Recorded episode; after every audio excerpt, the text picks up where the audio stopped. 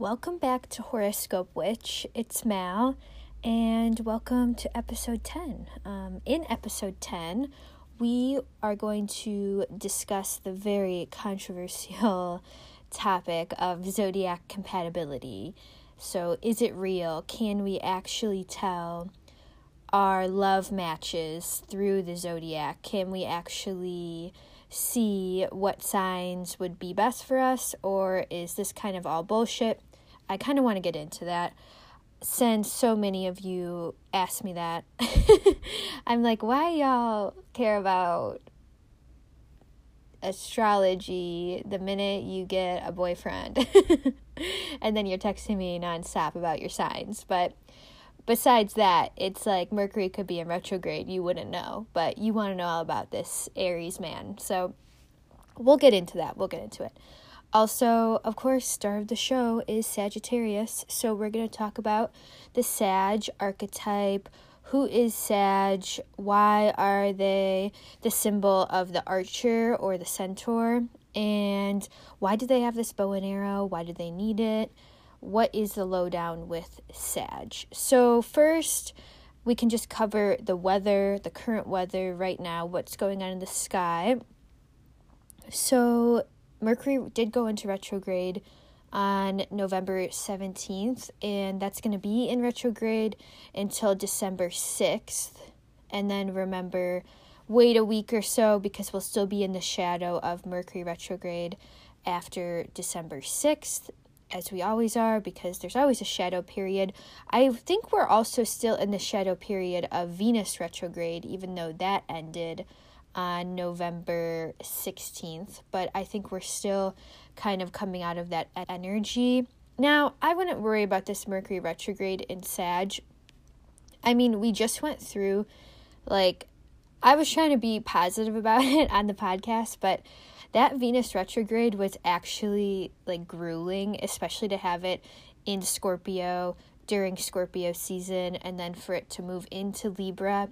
I mean, that gutted us, especially when it comes to like our deepest issues surrounding relationships. And honestly, I feel great after that Venus retrograde. Like, even though during it, I really did have to do some work, uh, like digging all that stuff out, putting it on the table, cleaning it off. Now I kind of feel like I can hold hands with whatever came up during that period for me. But again, that was so grueling. And now to have it followed with a Mercury retrograde, you might be like, oh my God, I defy you, stars. um, but it's totally cool. If we can survive that Venus retrograde, this Mercury retrograde, like, should not be anywhere near as tumultuous as that Venus retrograde was. Now, granted, Mercury retrograde is in Sagittarius. So that makes me feel, as we'll discuss in a little bit, um, Sagittarius is the only sign that is holding a weapon, right? So he, he's holding a bow and arrow.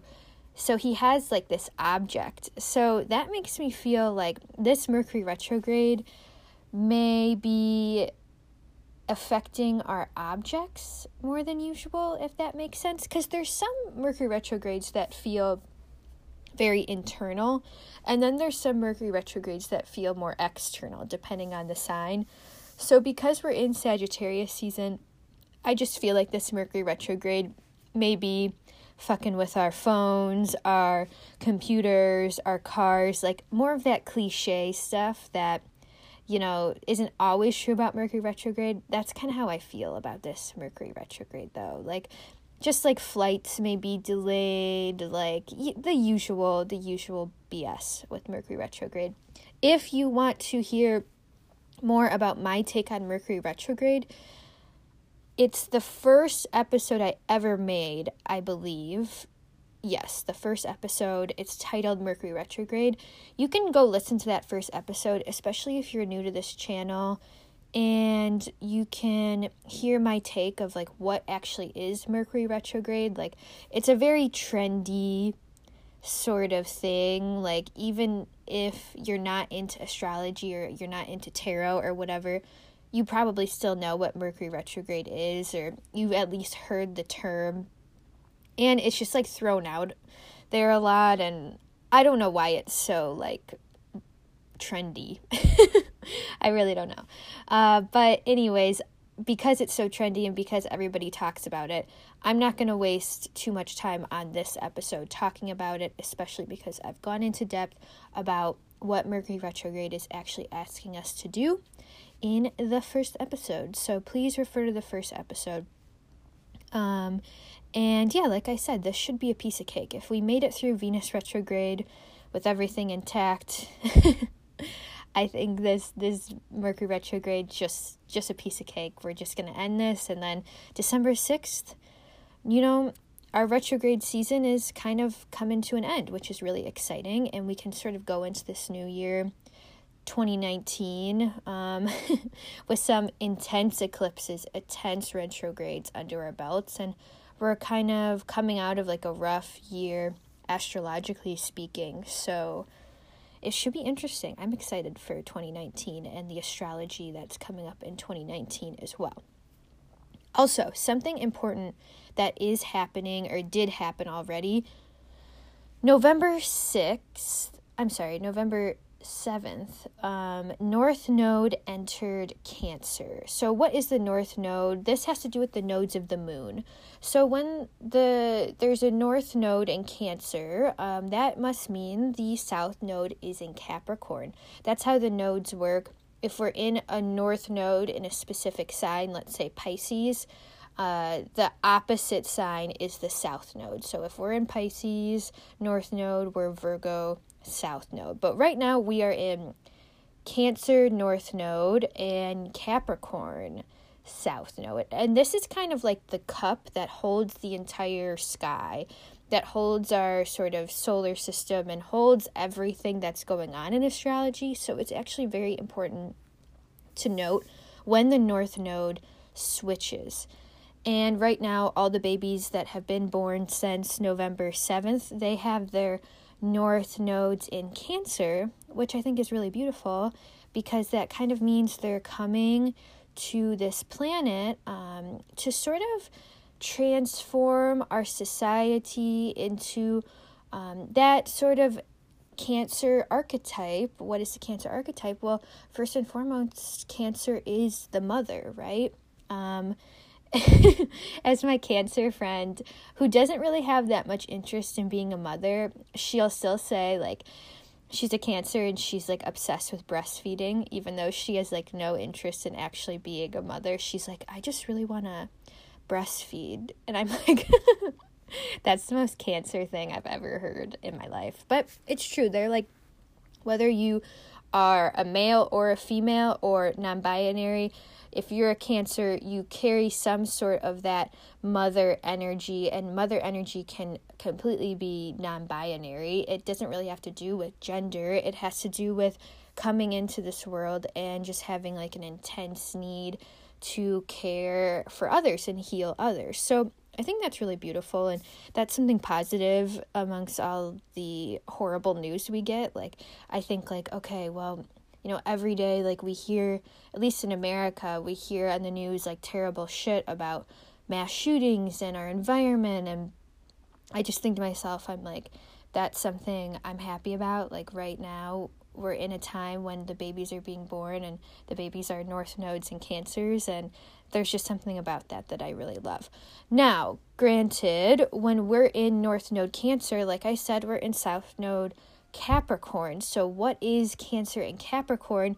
If Cancer's the mother, Capricorn is daddy, right? So, not all good things come with this, just like in astrology, like there's not a certain planet or a certain event that's all good or all bad, right? So, as beautiful as North Node in Cancer is, we have the South Node in Capricorn. So, that's going to present just some mommy and daddy issues on a very large scale. And at least if you live in America, you know we've kind of been leading up to this for a really long time. I mean, our society is kind of has definitely a lot of mommy issues and daddy issues, right?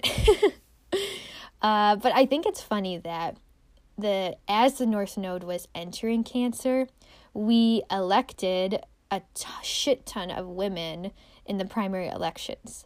Like, guys, I don't think that's a coincidence. Like, I think we really are moving into a more w- women led society, which is really good. I know even the Dalai Lama, he will say that if we lived in a more peaceful world, that would have to mean that more women are in leadership positions and we would have more women presidents and we would have more women prime ministers and etc etc um, so i think this is really exciting and but it also can present some issues we'll talk about this more as time goes on and i'm sure we'll see it in the news like america has such an attachment to this idea of founding fathers and what they have created and protecting what they have written like a million years ago, right? so this could kind of be these daddy issues that we're talking about. And I know just in the grand scheme of the world, I think we have a lot of daddy issues, just individually, but also collectively, we've got daddy issues. So I think that North Node and Cancer is going to help heal this a little bit. I mean, there's going to be pain as always, but I'm excited to see how this will continue to shape us over the next year and a half, give or take. So, yeah, that's kind of the the weather forecast at the moment. Now, hang on, before I get into compatibility, let me take a drink of water. okay. So, let's jump into our compatibility section of the podcast. First, I want to just question what is zodiac compatibility. I was trying to put a definition on this sort of concept, and I guess it's just when it comes down to it, it's the idea that certain signs are quote unquote a good match for other signs. That's all zodiac compatibility is. It's like what what sign is the most compatible with another sign, and on the flip side, what signs are incompatible with each other. Now, that might seem like super obvious, and you're like, yeah, Mal, we get it, we get it, we get it.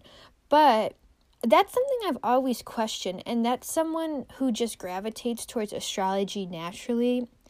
That's the one thing where I like raise my brow. Like, most people are the opposite, right?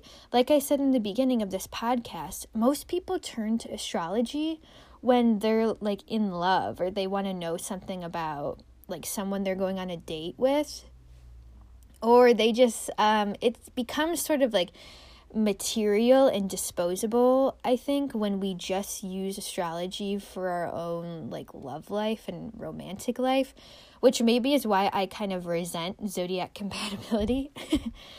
But i also do think there is something to it. I just think we have to be careful. Um, and that's kind of why I wanted to make this episode also because so many people can constantly ask me, like, oh, like I'm dating this guy. Is it he a good match? I'm dating this girl. Is she a good match with me? And we're just going based off of sun signs, right? And that's another thing we're going to get into. Sun sign compatibility. Is it trustworthy? I don't know about that. But okay, there's other modes of compatibility too besides astrology, right? Like we have um, love languages are a big one. Um, you could do compatibility based off of your Myers Briggs type.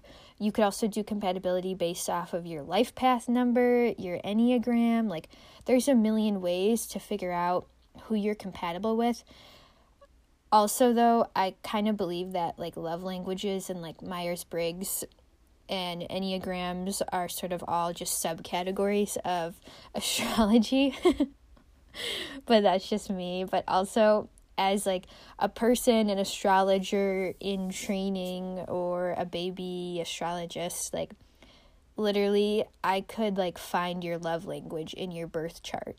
Like i'm not kidding guys. Like that's actually a really good idea. If you're like a beginning astrologer or you just want more practice with birth charts you could just look at your friend's birth chart or even someone random and you can like see if you can figure out their love language within the chart because that's totally easy. Like, I feel like if you know about sun signs and like Mercury and Venus signs, and then you can like put that all together, uh, it's totally possible. Same with Myers Briggs. Like, the thing about Myers Briggs is, let's say, like, so I'm an INFP. I guarantee, like, if you emailed me if I had like a hundred Pisces email me and I collected data, I guarantee at least fifty percent of those one hundred Pisces would be INFPs, just because like uh, personality, anything that measures personality is just going back to archetypes, right? And zodiac, the zodiac is simply archetypes, the study of archetypes. so I don't know. That's why I say I just think they're all interconnected and like when a cancer says that their love language is physical touch, I'm like, well, yeah, no shit. Like, of course, I could have told you that. You didn't have to take the test. You could have just told me you're a cancer and I could have figured that out. So, anyways, when we see compatibility in magazines or books or um, just anywhere in the internet. Um, in this article, let's just say we're reading an article about compatibility, and this article is saying something like Libra should be with Gemini and Pisces should be with Cancer.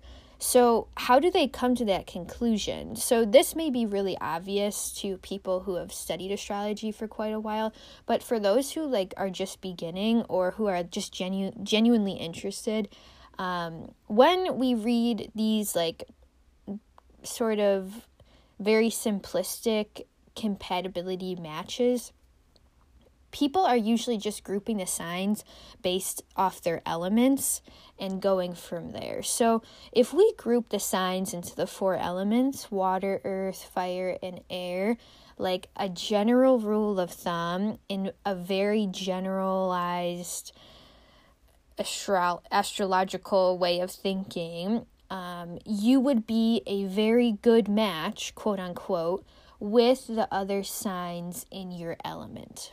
I hope that makes sense. But so, for instance, like if we take the water sign, so Pisces, Cancer, Scorpio would be quote unquote a good match for each other.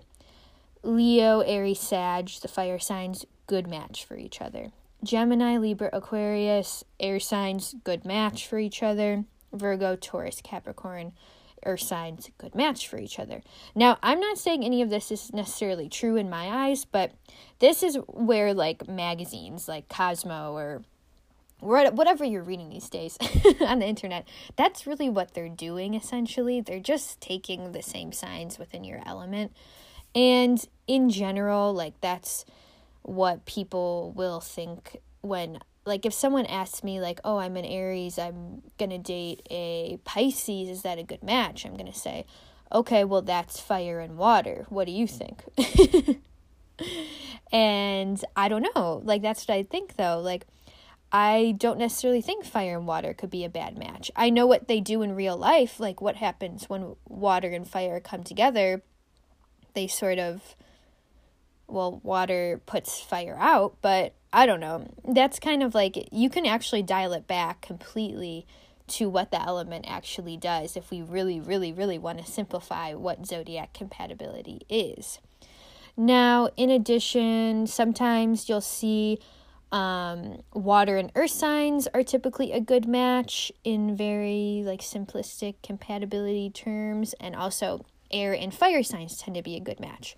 Why is that? I think it has to do with the fact that water and fire, I'm sorry, water and earth are more of our yin energies, right? They're the receivers, and air and fire are more of our yang energy, so they're like the activists. Um, if you think of the tarot, so water would be cups and earth would be pentacles, so again, our yin energies, and then air and fire, swords and wands, those are our yang energies. Now, that can be completely debated. I'm not saying that's a universal truth. That's just how I learned tarot, and for the most part, I think most tarot readers tarot readers think of the elements in that way. So, let's like crack open like 90% of astrology books like and it's going to say what I just told you like in the compatibility section. Like it's going to say like oh Scorpio is going to go well with Pisces because they're both water signs or Virgo and Taurus perfect match because they're earth signs. Now do I believe this? Do I actually believe these theories? Yes and no but let me explain. Um here's what I do believe is true like this is this is my my fundamental belief when it comes to compatibility. I genuinely genuinely think that just going off of your sun sign is not enough. And i'm not the first person who studies astrology to say that like at all. Like i'm not saying that's my my original idea. I'm definitely not the first person who's thought of this. But like it makes sense and you would also probably make this conclusion once you get further into your astrological study you'd probably be like oh well the more i study birth charts the more i see that you know even if i'm a sun in capricorn i have a million other placements that matter and i'm don't i'm not just a sun in capricorn you know i also have my moon in Scorpio and my ascendant in Leo. And you can see how so many things factor into your personality. So, what makes you think you can just go out into the world and search for your quote unquote perfect match just based off your sun sign? You see what I'm saying? I just don't think it's going to work out for you. Um, and I can attest to that. Like, I've, in my life, I've only dated people with sun signs that are quote unquote compatible with me. Like in in reality I've only dated earth suns and water suns. And like look how that turned out. I'm single. I'm kidding, guys. I, well, I'm not kidding. I'm single. Uh hit me up. Just kidding. Uh but it's like I don't think that every single water sign is going to be compatible with me. I don't think every single earth sign is going to be compatible with me. And I don't think fire signs, every fire sign is compatible with other fire signs, and so on and so forth. We can't just go off the sun sign. It's just not. It's not logical. when we look at the full birth chart, it's just not logical. You got you got to look at the whole thing. Um, I think what's really important actually when it comes to compatibility is not just the sun sign, but we also really have to factor in the moon sign, our Venus, and our Mercury, right? Because moon is how we process our emotions. So if we're combat- compatible, or we can at least understand the way another person processes their emotions, that's something that's extremely important in a relationship, right? Same thing with Mercury. Like, hello, Mercury, the Mercury sign being compatible may be very important because because compatible uh, Mercury is all about how you're communicating. Communication is like the number one most important thing in a relationship, right? So if you're not communicating or you do not understand the way the other person communicates, then I don't know how you're going to have a successful relationship. Um, and that's what I mean by I don't think that certain signs are doomed when they're with other signs. Let's take what's like a let's I'm trying to think of a like a ink quote unquote incompatible sun sign match. Like let's take a cancer and a sag. Okay? Like, this is maybe the books wouldn't tell a Cancer and a Sag to be together. Why is that? Well, just from, you know, very generalized astrology, Cancer can tend to be more of a homebody. Um, their home life is very important to them. They tend to have a more introverted personality, or at least need a lot of time at home. Um, Sag, on the other hand, we've got like definitely a more extroverted person who at least likes to explore and travel. So there could be some, you know, in an astrology book that's talking about compatibility, they could just be like, whoa, whoa, whoa, you need to stay away. However, I mean, that's the plus side of understanding astrology because when you understand the archetypes, you can actually have more successful relationships. So, let's say the Sagittarius in that relationship recognizes that the Cancer is more of a homebody. So, they don't change themselves, but they make sure that, you know, maybe once a week they have like a Netflix and chill date that makes the Cancer really comfortable that kind of thing. So it's kind of all what you do with the information. And I definitely don't think certain matches are doomed. Like, that's just not my philosophy, and I would never tell someone that. Now, I have a few examples that we can kind of do as students. So, um, like for instance, we'll take my like my major placement since I talk about it every five seconds, anyways. Um, like, let's say I have a Pisces sun, Pisces moon, Cancer rising, because I do have that. Um, so, those are my three major placements. And let's say I meet a Cancer sun, Pisces moon, Scorpio rising. So, two people that are triple water signs perhaps if we're going off of the traditional astrological interpretation, they would say, oh, yeah, golden match, three water signs, or triple water signs, two triple water signs. That's amazing. Me, I interpret that completely different. I think that relationship would be completely tumultuous. Like, I look at that and I'm like, what would we do together for fun? Like, cry? like, that just seems so ungrounded, so watery, way too much of one element.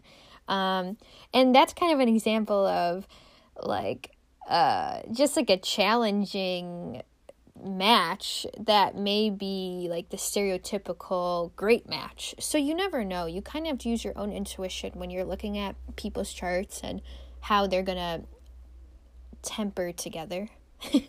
I say that because we're going to talk about temperance later because it's Sag season. Um, but then let's talk about um, like uh, maybe an unconventional match for the sun. Like let's say we have two people. Um, person A has a Cancer sun and person B has an Aries sun. Okay, two people who maybe a Cancer and Aries we wouldn't necessarily recommend in a, an astrology book because that's fire and water together. So again, not so such a good uh, match on the elements. But let's say this Cancer actually has their Venus in Aries. Okay, so if they have a Venus in Aries and now they're going to date an Aries sun, that could give them a whole new understanding and a whole new aspect to their personality that could have them getting totally along with this Aries sun. And then to top it all off, let's say both this Cancer sun and this Aries sun, they both have their Mercury's in Taurus. So that's even a better match because when you have Mercury in the same sign as another person, you're going to be communicating on the same level. So you can see how you can sort of look at the full chart, you know, do your own interpretation, think about how each sign is working together. And I think at the end of the day, it's sort of all about what you're willing to work through as well. Like if you're a water sign wanting to date a fire sign, you may that may challenge you more than just dating another water sign. like I think every single person has the capacity to challenge you and it's sort of all about how much you're willing to be challenged.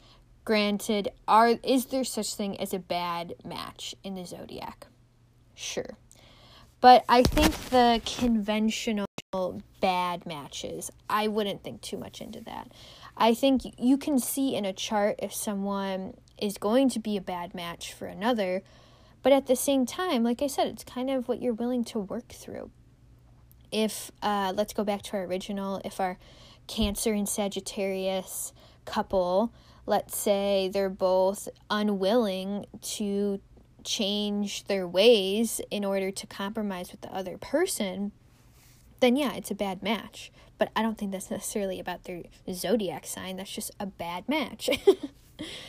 uh, yeah, so I hope this helps you in a little, in at least a little way. Like, just don't panic if you're in a relationship with someone that you're like not necessarily a great match with according to the internet. And also make sure you look into the full chart. You know, you got to get that birth time as soon as possible. as soon as possible, guys, really. Get the birth time. And also, one more thing I wanted to say about compatibility.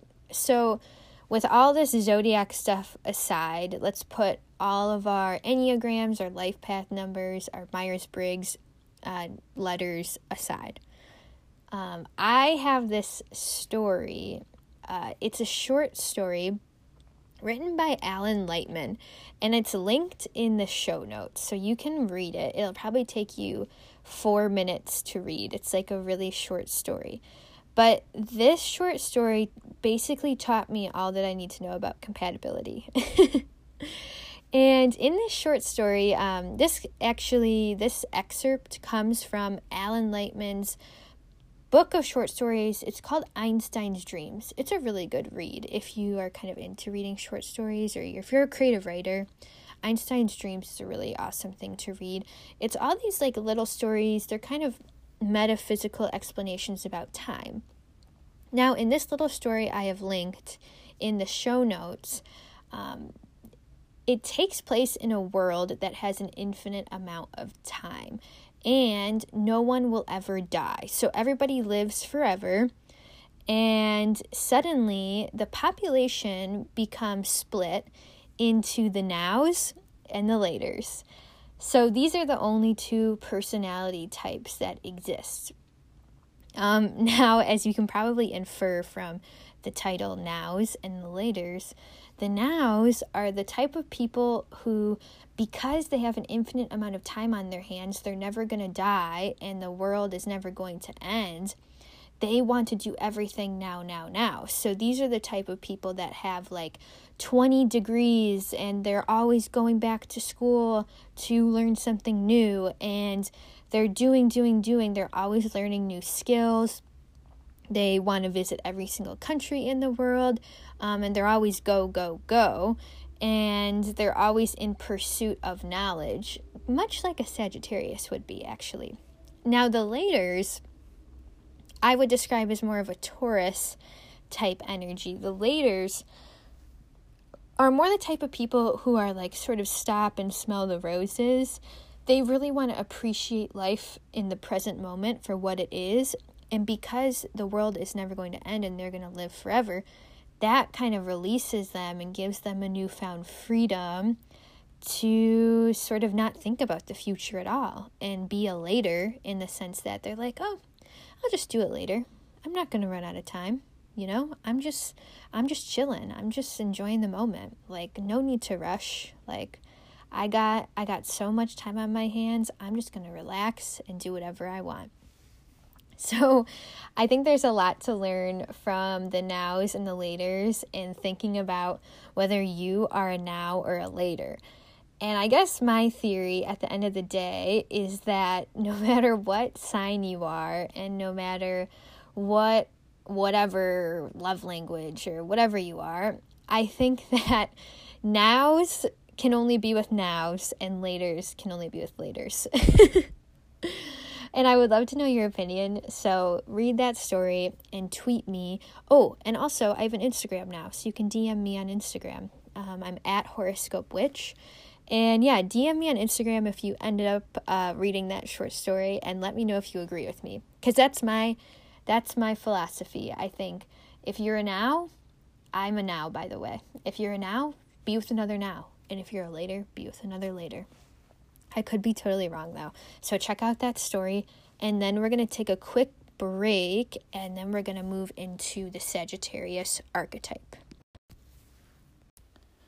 Okay, we are back. Let's talk about Sagittarius. So, happy Sagittarius season and happy birthday to my Sages out there. I, in my life, I've been challenged by a Sag, aka my mother. My mother is a Sagittarius, but I also do feel connected to your sign because we're on the same wheel because we're mutable, right? So, all the mutable signs Pisces, Virgo, Sag, and Gemini, we're kind of in this little mutable sign club. So I feel like I kind of get you guys, although Sag has sort of been a, a hard energy for me personally to tune into and it's taken me quite a while to actually like get you guys. for a long time I didn't get you guys, but now I think as I get a little bit older, I get you more guys. Come on. Let's but let's see. Here's the test. Like now that I'm to talk about you guys, you can tell me do I get you or not really? um so Sag like I said is a mutable sign. They're also in the fire sign family. They're also a masculine sign, so more yang. Um, their body part is thighs, hips, and liver, if I'm remembering correctly. Yes. Um, so these are like, you know, the parts that move us. Um, the planet of Sagittarius is, of course, the famous Jupiter and archetype. Uh, there's different, like, there's debate over what the Sag archetype is actually called because some books will say, oh, it's the centaur, and then other books will call the centaur the archer. And I was like, why is this? Like, why don't they just call the Sagittarius symbol the centaur? But then I thought about it more and I realized that there's another centaur in the zodiac, and that's Chiron, right? Because Chiron is also a centaur, and he's wounded by one of Hercules' arrows, and that's why we call him the wounded healer, right? So maybe we call the Sagittarius symbol the archer to not get him confused with our other centaur chiron. So they're two definitely two different people. Um, and also what is a centaur? Well it's if you've never seen like harry potter or um, i'm sure the centaur like archetype has been around forever but it's half man half horse. So uh, it's kind of like a horse's four legs and body, and then a human torso and human head sitting on top. And then the Sag archetype always has a bow and arrow.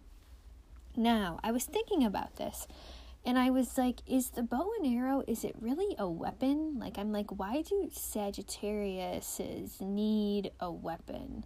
Because, like, as we discussed in last month's Scorpio examination, I went into great detail about like why Scorpios are the scorpion and why they have the poisonous stinger. Again, that's for protection, right? Because I was talking about how they have some the deepest deepest deepest darkest emotions of the zodiac and they need that poisonous bite of the scorpion to protect them but then, why does Sag also need a sort of protection? Now, it's not the same level protection as Scorpio has, but they still carry this weapon, right? They still have this bow and arrow. And why why do Sages need a weapon? Okay, so here's what I kind of concluded. I think Sag does not have a weapon because they're trying to hurt people necessarily, but I think this weapon is for protection because Sag is like the knower of truths, right? They they are the collectors of data. They are the philosophers of the zodiac. They are are rulers of our traditional ninth house. Ninth house is the house of philosophy and long distance travel and beliefs and religion and spirituality and all these sort of knowledge knowledge what am i saying? At least i'm not very knowledgeable if i'm using the word in such a manner. Um, but it's just it's a realm the ninth house is just a realm of the zodiac that i love. I have three planets in the ninth house so i always feel sort of extra connected to how this energy is flowing. Now i think the bow and arrow is protective of all the knowledge that Sagittarius holds because, as we know, knowledge is power. I was thinking about this and I was like, where does that come from? Where does that saying come from? Knowledge is power. And I'm not sure where its root is, but I couldn't help but think of something we learned, I don't know, in like elementary school. Um, I don't, do you ever remember learning about the Great Wall of China in school? And when we were learning about that, we we learned that the emperor, the first emperor of China, his name's Xing Huangdi, if I'm pronouncing that correct, correctly. Xing Huangdi actually invented a new word, and that new word is emperor, because before him, everybody was just called a king. But he wanted to be on like the next level. So that's why we started calling him an emperor.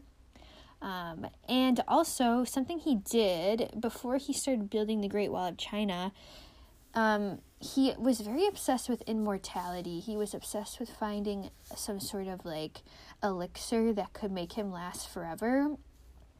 But also, he was obsessed with burning books, right? Because he wanted to be the first leader in history. And he knew knowledge was the greatest power he could have. So if he could destroy the knowledge that had come before him, that would give him all the power, right, to create sort of a new history. And that was just something that came to mind when I'm thinking about the Sagittarius archetype. Why do they have the weapon? Well, in a sense, they're here to sort of protect our knowledge. They're here to protect protect our human truths and uh, t- to question why we believe certain things, why we continue to do things in a certain way. So, knowledge needs protection. That's why Sag, I think, carries the bow and arrow. Now, for my friends who have their suns in Sagittarius, um, I think you guys really thrive off of being involved in a sort of healthy debate with yourselves and with others. Now, that's not me saying you like to argue. You might like to argue, but I'm saying that I think in life, a Sagittarius does their best when they are striving to always be in healthy debate with themselves and others. What do I mean by that? I think when Sagittarius gets too dogmatic, too stuck in that ninth house energy, they can start being very closed off, closed minded, very rooted to their certain truths. Um, they tend to start feeling like their truth is the only truth. Whereas we actually need Sagittarius to expand our knowledge. So if a Sagittarius themselves individually sort of cuts off their their knowledge and cuts off their power and is like becomes a robot and they're like this is what i believe. This is my religion. This is my uh, this is how i identify. This is who i am. Gets too rooted in those dogmas. They're actually not here doing their job of the zodiac, right? Like, you guys really have to keep us on our toes. You guys have to keep us questioning who we are and in turn, you will always be questioning who you are. And that's the excitement of being a Sagittarius, right? We can't, you're here to make sure that everybody else isn't getting too tied down by their own idea of truth. Um, and that's why they say, you know, if you have a lot of planets in your ninth house, uh, you know, people with heavy placements in their ninth house, like I do, they turn out to be like priests or like studiers of religion. Um, hello, I was a, I was a religious studies major in college, um, or they turn out to be like totally into like metaphysics and mysticism and like it's sort of that dogmatic personality where you're just drawn to those certain those certain subjects um, but in turn b- being drawn to a subject is different than actually practicing a religion or practicing a ritual, right? So that's what Sagittarius is here to do. You're here to challenge us on that realm. And I think if the whole world is saying, like, oh, look how green the grass is on this side, Sagittarius, you have to come like riding in on your horse with your bow and arrow and be like, oh, you think the grass is green on this side, well, you should go see it over the hill because over the hill over there, it's like way better. So you always have to challenge your views. Now, you have to learn how to do that in a productive way. um, and in a sense, because Gemini is your opposite, um, how do I say this? I think people dislike Geminis for the same reason they would dislike a Sagittarius because Ge- people dislike Geminis. I've said this before because Geminis are just a mirror, right? They're the sign of the twins. So they will always show you your reflection in themselves. And that's why people tend to hate on them because for whatever reason they uh, they're hating on the Gemini. It's really a personal issue, right? Because this whole world is just a reflection of who we are on the inside. And Sag, you're doing that to people too, just in a different way, um, because you're more now reflecting us on a macro level. I would say Gemini, you're reflecting us on an individual level, but Sagittarius, like you're here to like point out those like big picture ideas that you're like, wait a second, isn't this all kind of hypocritical? Like, you know, I feel like Sages are like the original people that were like, wait a second, like, do we really need like a hundred million different religions? Like, isn't this stuff all the same? or like, wait a second, why do why does this religion really hate on this religion? I mean, when it comes down to it, isn't this all kind of aren't we saying the same thing here? Aren't we singing the same song? Like That's really what Sag is here to do. You're here to challenge us. You're here to be a mirror to us, but on a bigger universal scale because you are the sign that rules long distance travel, right? Um, that being said, I think fire signs, just because of their element, they have the um, stereotype of being like these big extroverts and people who like really want to get on stage and like sing a song and like be noticed and I think Sag's a little just a little bit different because you're the mutable fire sign um, in comparison to an Aries or a Leo. I do think Sages um, I don't necessarily think Sages are all extroverted. I think I've definitely met some introverted Sages, which sounds weird to say, but not really when we really start looking into the fact that Sag is the sign that comes after Scorpio, right? And I've said this before, you when a sign switches over, you always have leftovers from the last sign, right? So, what are the leftovers of Scorpio in your personality? Well, I think there is an aspect to you that can sometimes be a little bit more introverted, a little bit more sensitive, a little bit more secretive than the typical fire stereotype would usually present. Um, that's just my inkling, though. Maybe you'll disagree. I mean, we can say, like, oh, you know, who's a famous sage, like Taylor Swift. Like, okay, yeah, Taylor Swift is probably a very extroverted person. And she's also a very successful person. Um, and you can see, like, you can love her or hate her, but she sort of is the epitome of a sage in the sense that, like, her manifestation powers are like next level. Like, seriously, like, she's probably going to be the most one of the most, if not the most successful uh, female musician in history. And she's had that like drive in her since she was a little girl. Like she was just a little girl born on a Christmas tree farm that wanted to play guitar and like you could see that she had that like Jupiter inside her like pushing her to manifest something really great. And I think that's what's really great about having that Jupiter on your side when you're a Sag. Like, once you harness that energy, which is a big energy to harness, once you learn to sort of master it, I, I hesitate to use the word master, but once you master this energy, Sages really have this sort of lucky thing going on. Like, even my mom, like, she um, whatever she plays at um, like a game where you have to like put your name in the mixing bowl and then they pick your name and you get a prize. She always fucking wins that shit. Like i'm not i'm serious. I'm not kidding. Like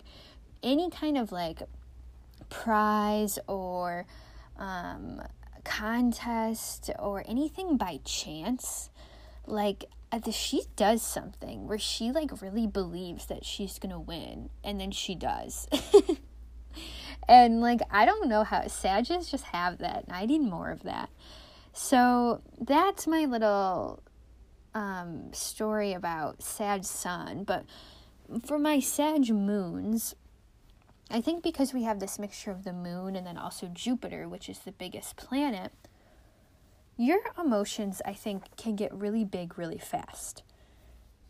You may have been accused of being an overreactor or being overdramatic in the past when it comes to your emotions. I don't necessarily think you are an overreactor or you are overdramatic, but I do think that it could be that you're sort of like really chill about most things but then if something or someone rubs you the wrong way too many times, one little thing can set you off, right? The word temper tantrum is coming to mind. Or like the terrible twos. It's almost like sometimes moon and sag, like it's like you're going through your terrible twos, only you're like 30 years old. and there's like just like that inkling of like temper tantrum that you still have in you where you're like god like why do i react like this why am i like so chill one moment and i just snap well it's because jupiter's the biggest planet and it's in your realm of your emotions with the moon right so that's energy is just going to blow up your emotions and it's going to feel out of control sometimes.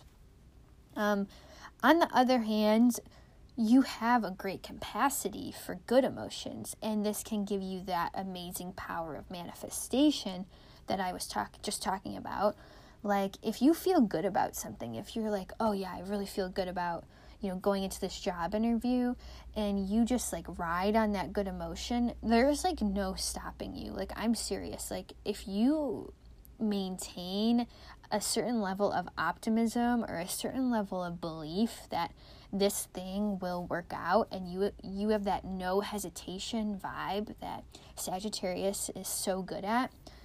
I just think your emotions like won't get in the way of you or they'll help you. They'll be totally to your benefit.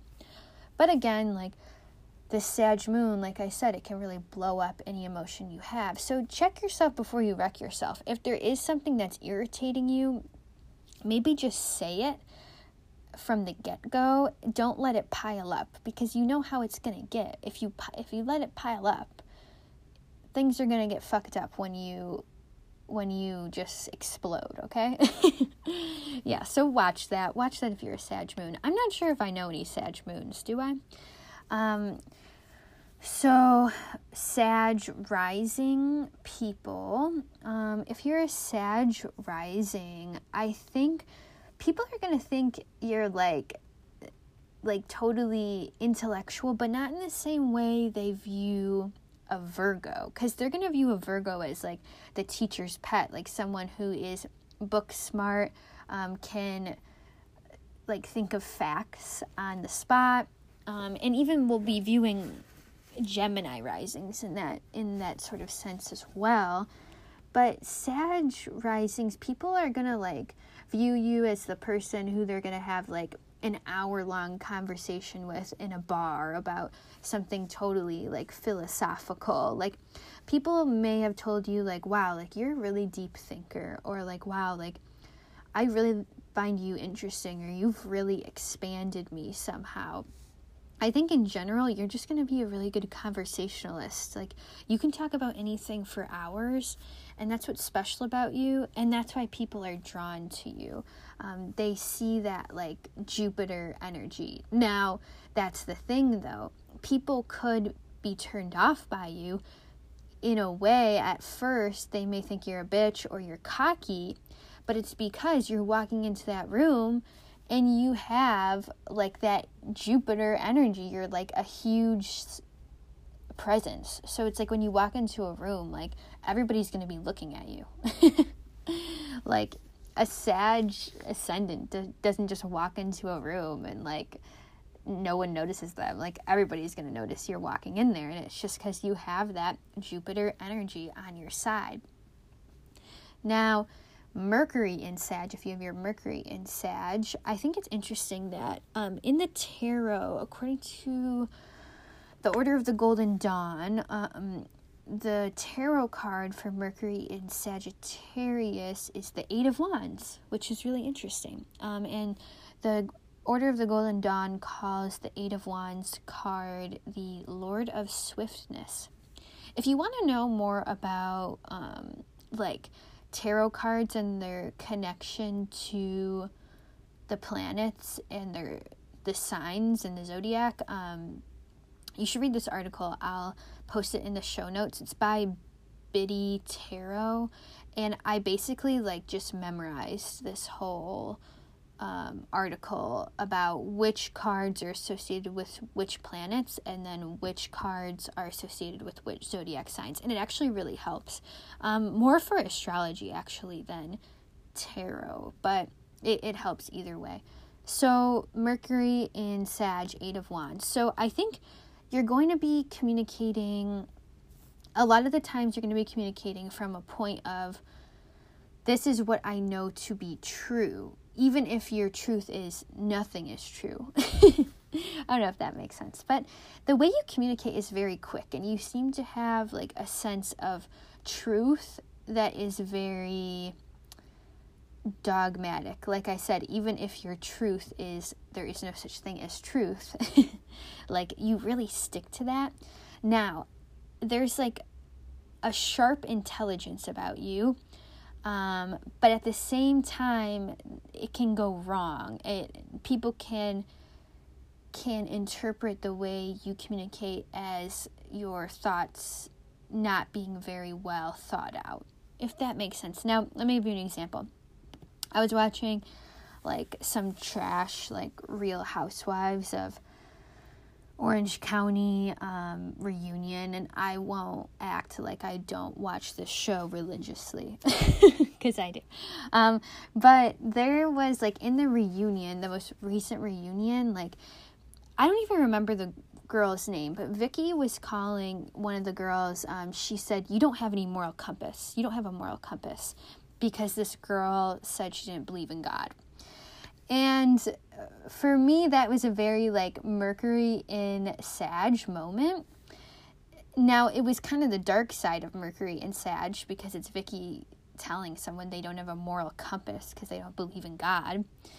And then at their reunion, this other girl, who I don't know her name, one of the other housewives goes, Well, I don't necessarily think that, Vicki. I don't think you should have said that because I don't think morality and religion are mutually exclusive and it was like mic drop.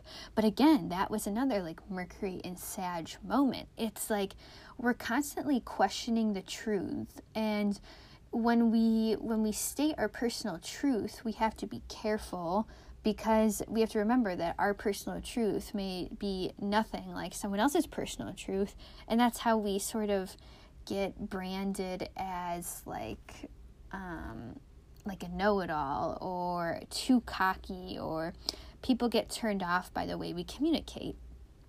So that's a little story about Mercury and Sag and just kind of what I thought with that. Mercury or sorry, Venus in Sag. Okay, I have a story about Venus in Sag. I recently read a Sagittarius a Sagittarius's tarot cards and we were just doing like a general reading like I felt kind of ill when I was doing this reading, um, and I the cards just kind of fell out, and it wasn't supposed to be a love reading, but that's what it turned out to be. And I won't give you the details of this reading because, like, even though I guarantee the Sagittarius does not listen to this podcast, but just like I don't know, I just don't feel right about disclosing like specifics of tarot card readings on this podcast unless I have permission, I don't have permission from the Sagittarius. But long story short, um, what we came to the conclusion was her her love life. Um, I asked her, I was like, "Do you think you're afraid of commitment?" And she said no. She said, "I'm not afraid of commitment per se." But I'm afraid that there's a better option out there. and I was like, well, isn't that just the most Sagittarius thing ever? And especially if you if you have your Sagittarius in Venus, or sorry, rather Venus in Sagittarius, that might be sort of your Achilles heel when it comes to love. You just feel like there's so many options.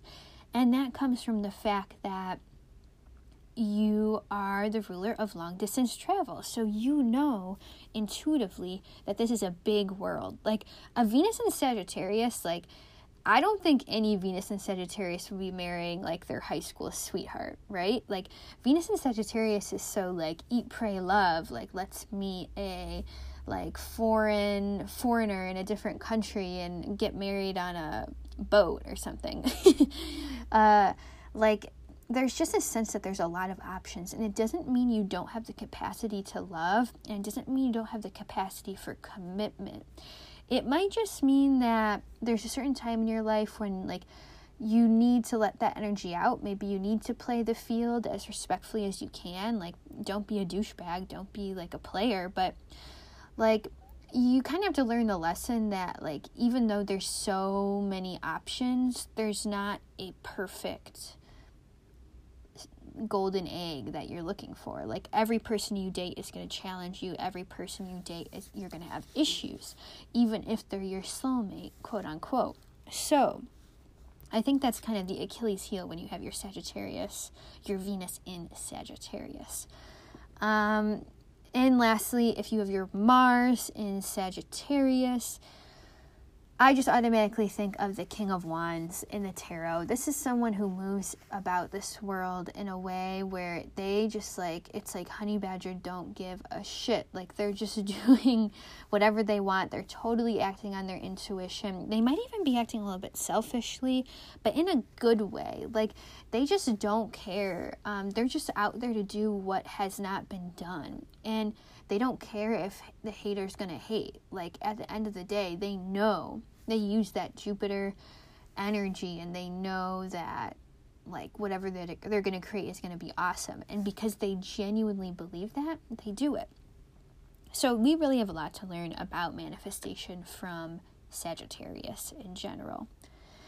And now moving into tarot now, the tarot card that represents Sagittarius is the Temperance card. And I think this is like a card that most people struggle with. I don't know. I think it's kind of confusing because if you haven't seen the Temperance card in the Rider Waite Smith, it's like a, an angel. Um, she has or I shouldn't say she because she's actually not they they are non-binary. So the angel, they have one foot on land, one foot in water.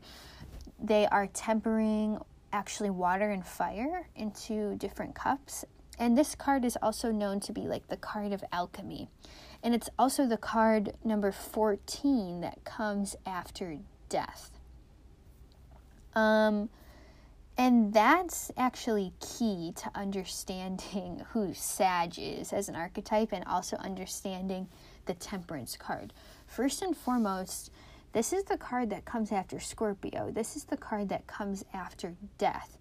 So, this is like the card of like immense expansion. Like, we are, it's almost like the Fool card has been reborn in the Temperance card and we have, because we've gone through this death of Scorpio season and the death card, we now have the power in the temperance card to see the world in a completely different way. And again, that's going back to, you know, that's what Sag's job is. It's to help the zodiac, all the other signs of the zodiac, see the world in a different light.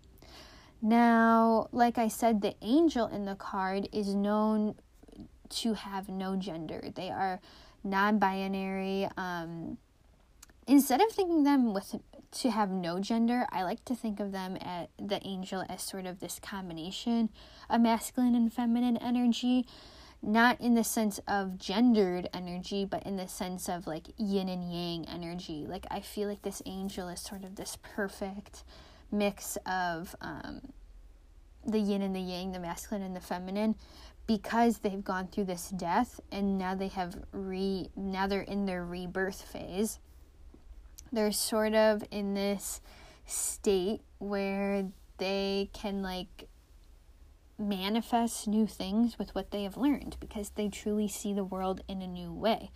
Now, when the temperance card comes up in a reading, I do think there's a sense that someone has gone through a death phase and they're figuring out how to temper or take the let's say take the fire from their past and temper it with the water that they know now. It's sort of about integrating like how do I integrate what happened before my death moment and after my death moment?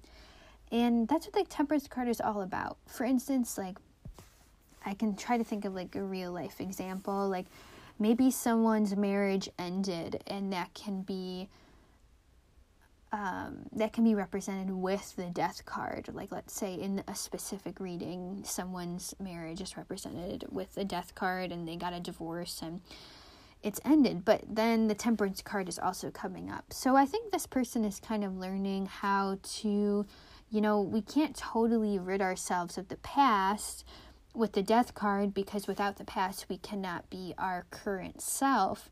But we can learn how to sort of sprinkle in the moments of the past into the present to make them more manageable and to learn how to live with what we have learned now. That's actually a really good way of putting it. Living with what we have learned so far. Um, how do we live with our new knowledge? It can be painful, but how do we start moving about the world in this new way? And how do we start to take one foot or one step into our moment of immense expansion. So that's kind of my my insights on Sagittarius and my insights on compatibility. Uh, like I said, I now have an Instagram, so if you weren't able to connect with me on Twitter because you don't have a Twitter, um, feel free to connect with me on Instagram now. I'll leave my handle in the show notes, Horoscope Witch. And I would love to hear from you. My email is also now on my Instagram, so I'd love to hear from you over email. Now, I know I've been saying this forever, but next episode, for sure, we're going to be doing book club. now, I know I've seen people on YouTube, like this idea came from YouTuber Samantha Menzo. Um, I've mentioned her on another podcast. I really like her. Um, she does really awesome witchy book clubs on her YouTube channel. So definitely check her YouTube channel out. And I'm kind of stealing this idea from her, kind of, because my book club on a podcast cannot possibly be the same as a book club being done over YouTube because obviously if I was doing this on YouTube I could have like people commenting and I could respond to people's comments as we're going. So I guess this isn't so much a book club, more of a book discussion, but I promise this won't be boring and I've mentioned this before. We'll do we're doing the book um Women Who Run with the Wolves by Clarissa Pinkola Estes and we're going to discuss, uh, let's discuss, let's just say the first 100 pages and we'll see how it goes. Um, and I'm just going to kind of nitpick the most important passages within the first 100 pages. Of course, we're not going to be reviewing like every single sentence, but I'm going to pick out the highlights.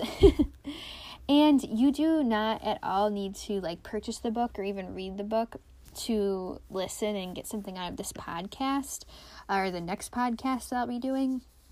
But I just thought I'd give you a heads up in case you do want to read this book because this book will literally change your life, especially if you are a witch, especially if you are an astrologer, a tarot card reader, just anybody, an intuitive person, anybody, even though it's called women, like no matter how you identify, anybody will get something out of this book because it's so good. I feel like it's sort of like the intuitive's Bible or something. And I really feel drawn to discuss it. So much so that I'm almost resistant to um, opening it again. because it had like such a like earth-shattering effect on me and now i know to make the next episode i'm gonna have to go back and reread a lot of it and kind of take notes and really dive into it and I'm a little scared because this book will literally like crack open your soul. I'm not kidding. so I highly recommend if you're not into reading, you can always find it on audio like on an audiobook and um, i might actually do that too because sometimes i like to read and have audio at the same time because i'm a pisces and i'm out my brain's always in outer space so that just helps me get grounded before i read but yeah i look forward to the next episode and um, now that I have an Instagram, we can sort of talk more, and you can DM me your what you would like me to do on future episodes. And I want to thank you so much for listening. I, even though this podcast isn't like, you know, totally huge and isn't like the most listened to podcast in the world, like, I am really genuinely thankful for anybody who is vibrating on the same frequency as me and somehow find found me and is listening and I really send you a lot of light and a lot of gratitude, and really, it's just my goal to serve the listeners that I have. And yeah, so I look forward to connecting with you on any other platform, and we'll talk next time. Okay, see you guys soon.